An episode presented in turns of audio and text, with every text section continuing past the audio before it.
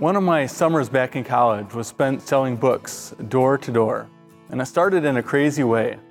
We were in a new part of the country, and our first weekend was spent knocking on doors, not selling books, but asking the people if they could put up or if they knew someone who could put up four college students for the summer.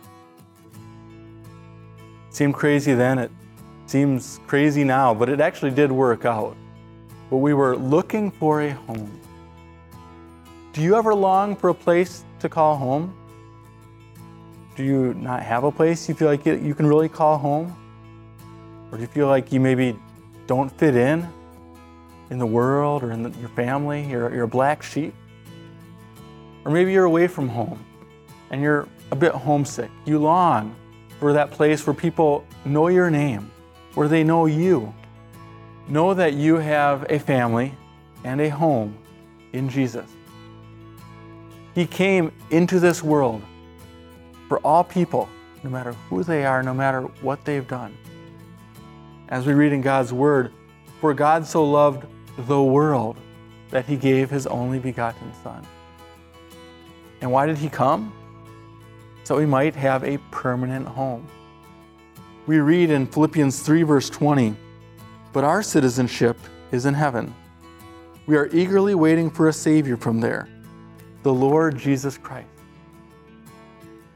Jesus left his heavenly home and came to our world, to a people who had turned their backs on him, and he lived among us.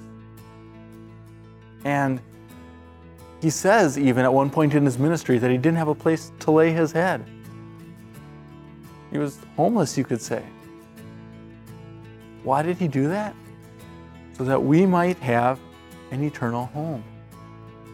And He won that for us by living a perfect life for us, then giving it up on the cross as a payment for our sins.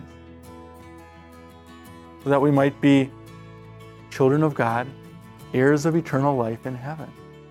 He gave up His life so that we would have an eternal one. And the receipt is in His Easter resurrection. We now have hope. We are part of a family, uh, of God's family. And we have an eternal home waiting for us in heaven. A perfect home, guaranteed by Jesus' death and his resurrection. And sometimes in this world, things aren't quite right. And we feel homesick. But that's a good thing. When we have those troubles, it's reminders that our citizenship is not in this world we were saved for and are citizens of a far greater home in heaven. Praise God who has won us this home. Amen. Thank you for watching Peace Devotions. We encourage you to like, comment, and share this devotion with friends and family. If you would like to help us produce more devotions, you can donate at els.org/donate.